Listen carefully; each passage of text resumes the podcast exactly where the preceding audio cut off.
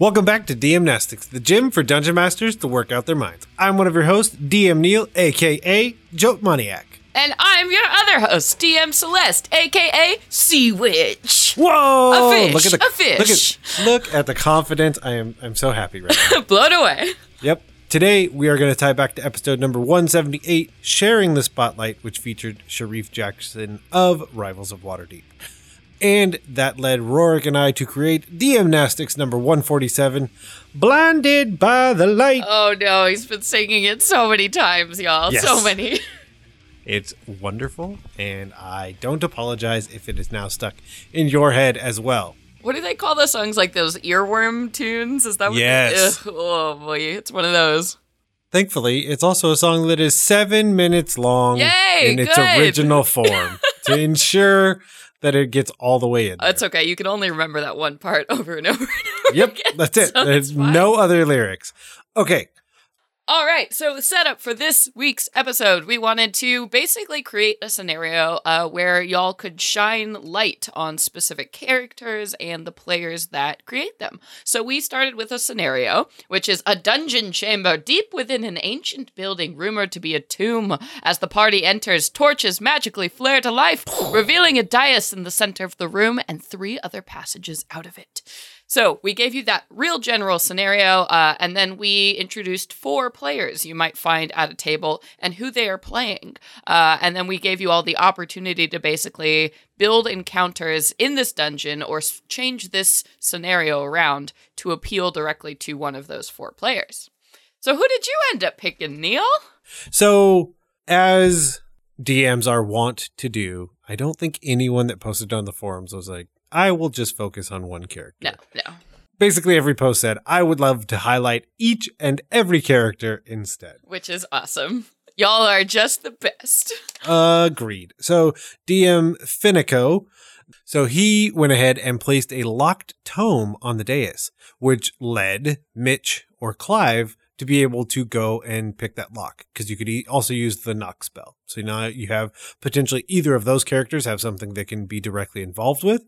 And from there, each hallway that goes out of this room is also enchanted. Basically, whenever someone were to enter that hallway, they would find themselves back in the original room. So pretty classic. Mm-hmm. And as the incantation starts to be read, the doorways will open and specters will roll forth, which, as you can well imagine, that means that there are things to hit, and our barbarian friend is quite pleased. Yay.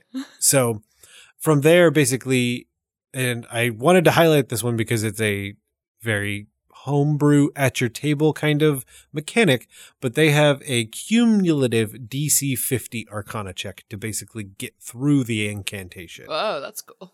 So the better you roll, the faster you complete it. Ah. So you could, you know, even a low roll. I'm, I mean, I don't, I'm not sure what I would do in a critical fail scenario, but even a low roll gets you closer to your goal, but now it's taking much longer. Mhm.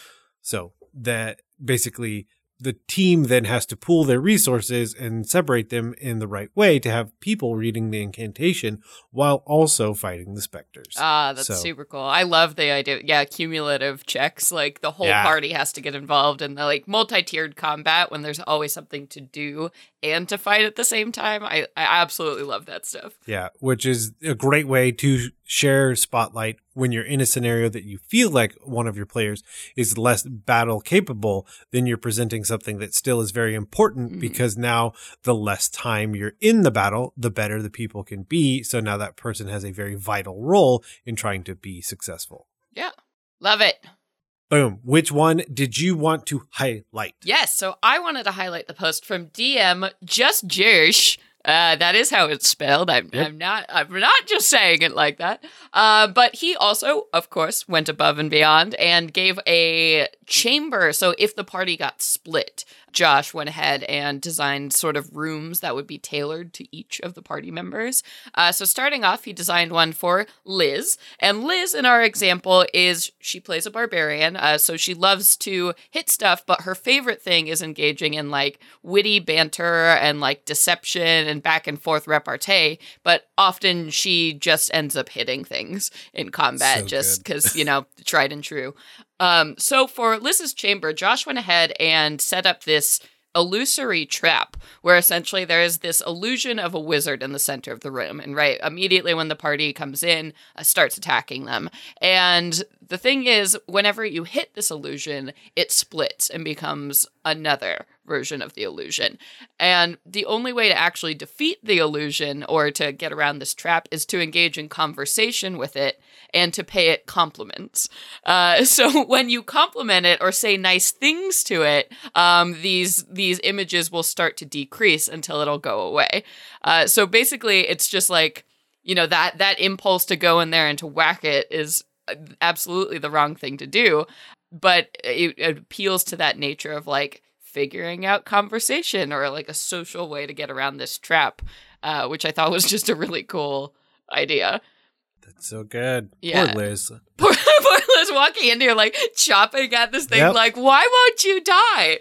Uh, and then you have to, yep. So insults also count as like hostile action. Uh, so it'll keep splitting the illusion, but. Because the tongue can be just as sharp as the sword. Indeed. Uh, Ah. So I thought that was a really cool uh, idea from Josh. And then uh, for Clive and Mitch, uh, so in our scenario, Clive and Mitch are uh, two guys who their characters end up working together a lot, like as players too. Like Mitch is always taking leads from Clive. Uh, so for this encounter, Josh set up a room where basically there's like so much loud music in the chamber that you cannot hear each other. Uh, so you are not able to communicate with each other whatsoever while while you're in this chamber. And basically, there's like this floating platform at the top of the room. So they have to figure out how to work with each other without actually verbally speaking That's so good with good. each other. Yeah. So I was like, this is just so cool. Um, and like, what a way to like play with, you know, how how your party members interact with each other at the table. Yeah. Um, and then the final one, which is probably my personal favorite because this scenario has happened to me a lot. Um, in our in our little scenario, uh, Dana, who plays the druid of the party, she is one of those people who loves wild shaping and is always trying to convince the party that she should be able to turn into this animal, even if she's never seen it before or like, Yep. you know, Oh, it's went too. To- I went to the zoo one time. Oh, I went to the zoo, so I should be a zebra. Like this has happened to all of us. I I have had Dana's at my table since the beginning of time, uh, and so in this chamber, this chamber is filled with something totally wild, like one of these Yes. wild like animals from something. So the the example Josh gives is maybe it's all the flying monkeys from Wizard of Oz. Um, so the Oh, chamber so good. is full of flying monkeys, and one of them has a key, right? So now that Dana has seen the flying monkeys, she Yep. gets to turn into one and then get up there and try to get the key from the rest of the monkeys. oh, that's so good. I know. I was like, Josh just totally killed it on this post. Um, like all of these scenarios are super great and just paying a lot of attention to each of these people individually. So super well done, DM gestures. Well done indeed. Yeah. But with those highlighted, it's time for us to lift the mental weights right now. Lifting weights is what I do. Look at me. Lift these weights. So we've got our four players. We've got Liz, the berserker, Clive, the wizard, Dana, the druid, and Mitch, the rogue slash sorcerer, Named Bob. named Ross. Bob Ross. Did you have any ideas that like jumped out at you immediately?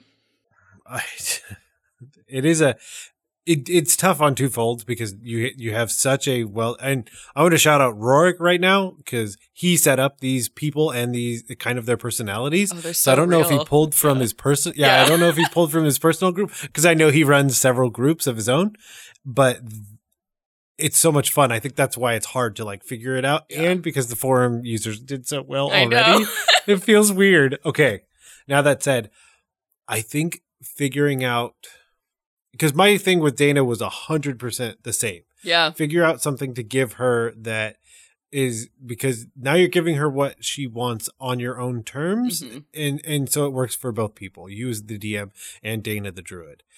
Um, I think figuring out something really small. I think would be fun because I think most druid players don't go that direction Mhm. uh, normally. I want something larger. I want something more combat heavy. But I think putting a scenario and leaving the clues that maybe Dana turning into a rat Oh, yeah.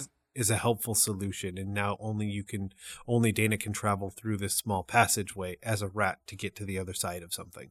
So I think that'd be my go-to in that scenario. Oh man, that made me think of I don't know why. Maybe this is too convoluted, but go with me here. Okay. Um, so I was at Gen Con this year doing a true dungeon, and there was this puzzle thing where basically the whole party had to be on like different sides of this table and had to manipulate this board at the same time to be able to like navigate a ball through a maze sort of thing. So what if there was like a it's like a mini labyrinth or dungeon or something in this room. It's like the size of a dollhouse. And so like the druid has to go inside and like navigate through these certain tunnels while the party on the outside is making sure like there aren't like dangers or like putting her like one in one of those like pinball machine things where the ball is like rolling around and she has to like get to a goal and the party has to at the same time not get her crushed. Yeah. That would be wild. Okay, let's let's play off of it. How do each of the other characters fit into the new scenario that we've created? yeah. Now, may, okay, so using the original room as the concept, so we have the dais. Yes. They figure out that there's basically a mousetrap style maze inside of it yes. that Dana, as a mouse, has to get through, but the oh, other party this. members need to be involved to get her there. Okay. All right. So we have Liz the Berserker, who's great at hitting things. So let's see. There's got to be like some kind of physical like mechanism, I think, to do with this that she's going to have to make like reoccurring athletics checks or something to like make sure. So my thought with that would be something that needs to be turned or held open. Yeah. The other would be, and I don't, I don't actually like this one, but I have to say it so that I don't have to think about it anymore. Is that she just hits something and then, then the druid as a mouse flies really far, and that's really funny to me. But I don't really think that should be implemented. uh, like hammer on the gong, sort of like Yeah. woo. it's like a Um, little, like a little mouse catapult. That's amazing. Um Yes. Yeah, so maybe like turning the crank raises or lowers this puzzle like out of the center Oh, of the yeah. dais here. So she has to make constant checks to maintain like so it doesn't like drop or raise, uh, which would totally like affect the mouse inside of this this maze. Yeah, and I then so one of the things about Clive is that they are meticulous in in the exact spells that they prepare. I and I don't know how much each person can view the character sheets of their players that that you know that's a that's a personal thing you got to know that about you and your players but if you knew which spells that they had If you have D and D could- Beyond. the real convenience of D and D Beyond.